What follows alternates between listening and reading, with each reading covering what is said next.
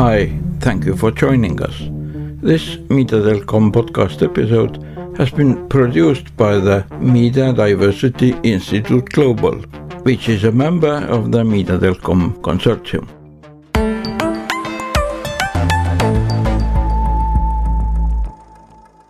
Wasted opportunities. That's how my guest describes what's happening in her country when it comes to the media. That country, the focus of this latest episode of the Mediadelcom podcast, produced by Media Diversity Institute Global and with me, Tanya Saksuski, is the Czech Republic. It's one of the 14 nations involved in the Mediadelcom project, examining the risks and opportunities for deliberative communication. I recently met up with Iveta Jansová from the project. She's assistant professor at the Department of Media Studies and Journalism at Masaryk University. I started by asking her what her team's research has revealed about the opportunities for cooperation between media and universities in her country. What we found out is that the cooperation is actually not on a good level, that different actors are not really cooperating with each other, which means universities, different departments are not really in a good contact or in a contact that would be meaningful in a way of new research, new opportunities. And then you have the whole sector of media industry that is very closed off. So their research is very often not something that we can look at as academics. And then you have NGOs that do their own research, which they share, but it's still every player is for their own. So the biggest opportunity in this is for all of those players to actually play together and try to reach some common understanding and some common knowledge and gain some common knowledge. So that is the opportunity that is being wasted, what we found out in our country. So where does that leave deliberative communications? I mean, firstly, it sounds like you need a bit of deliberative communications between these different entities. But what about on the bigger stage when you're talking about big issues? Well, that's the issue, because I think the Czech Republic is still not there. We're still not deliberative democracy. So deliberative communication is still something that is some sort of ideal that we're trying to reach to. So it's not a common thing to be in Czech Republic. Of course, we are considered democracy, but I think that we have some more steps to take before we reach the deliberative democracy, which is something that I think that this project can actually help us with, because we've been monitoring what happened in the past, and now we can see maybe some venues to which we can address and which we can take to get there actually. So what then is your research showing? You've given me an idea, but what are the main challenges in the country, particularly in the media environment, that deliberative communications and deliberative journalism could help tackle? There is a big challenge in that our research, real research, started to happen only after 2010. And of course, before that, we had some regime changes. So it was all influenced by that. And because of that, some foreign players came into the play, and of course, some local players. So we have quite a bit of oligarchs taking over the media. And we don't really see behind the curtains, who owns what and what is the play, and because for example our last prime minister owned half the media houses. So how is that fair, and how is that this is not deliberative communication, this is not deliberative democracy? So for that this is the challenge that we face, that we have a big fragmentation of the media industry, and that we have a lot of players that are not shown in a way, and so we cannot participate and we are not informed enough to participate in that way. So my question, which you've partly answered, but perhaps you can elaborate a little bit, is what does it mean for the public in the Czech Republic when we're talking about engaging on big issues? You're saying there's no voice or there's no communication highway between the media and the people. So is that where deliberative communications and journalism could come in and fill a gap? Yeah, definitely. It's not people cannot be part of the media communication. Of course they can, but not in a way that we imagine in the ideal deliberative communication and deliberative democracy. So that is something that we are still a little bit behind, because we vote to have a democratic government. But then, of course, in the past, we've had quite conservative governments. So they are taking steps which 60% people, for example, do not agree. So how is that, my voice is not heard if, the majority of people are not being heard or not being, addressed their needs? So this is actually exactly the place that is, for us to tackle, and that we need to, take the step to be able to be part of that discussion, for them to listen to us and media reflect on that because they are, of course, still reflecting on what the government is doing, etc., etc. But we've had some progress in that. We've had some individual news outlets that are paid by customers, that are paid by interested people who want to participate. We've had quite some in the past years. So I think that there is definitely the venue for that people are paying for quality news, quality reporting, quality media coverage. They're paying for progressive and liberal opinions, etc., etc., because that's not something that is part of the majority or the mainstream media nowadays. So there is an opportunity or a gap for deliberative journalism.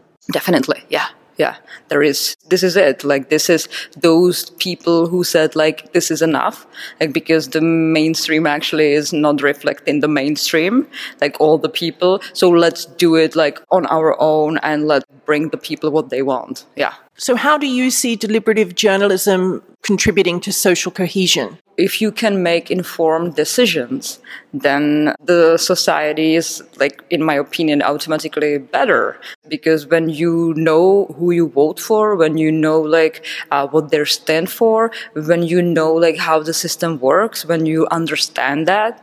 And of course, but this goes back to, basic media literacy education and even, sexual education and stuff like that. So it's, big systematic changes that need to happen before we reach this ideal that we are talking here about. So you sound a little bit optimistic.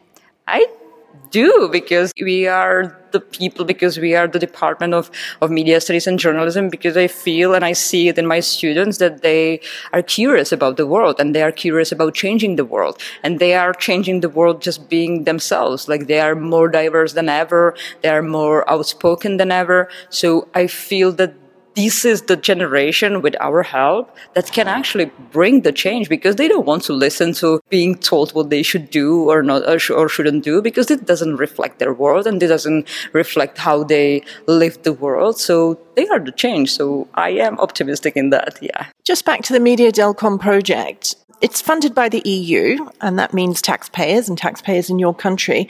So what outcome of this project do you think will make people in your country happy that this has happened, basically, or they've funded this project? Well, it depends on us if we are able to communicate it properly. But I think that they might be interested in that maybe we are not that far as they thought that we were. As I said, we need to communicate it properly. Find really some popularization venues to communicate this. So I hope that we will be part of, for example, some media content in which we could comment on that.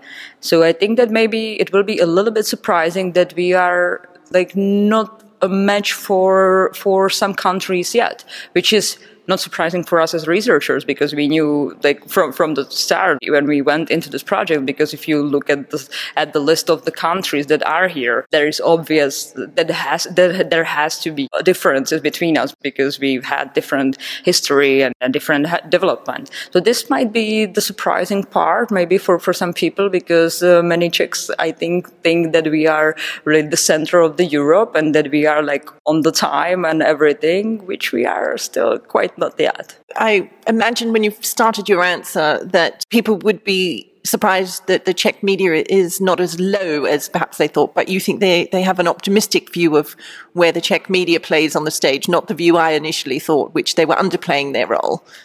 Well, it might be half-half or even like different numbers, because like even at our department, we do research like about polarization of the society, and we see really big gaps between people. So some people really believing and like in media, public service media, supporting that, etc., etc. And then you have the other half, and I say that in quotations because of course it's not half-half.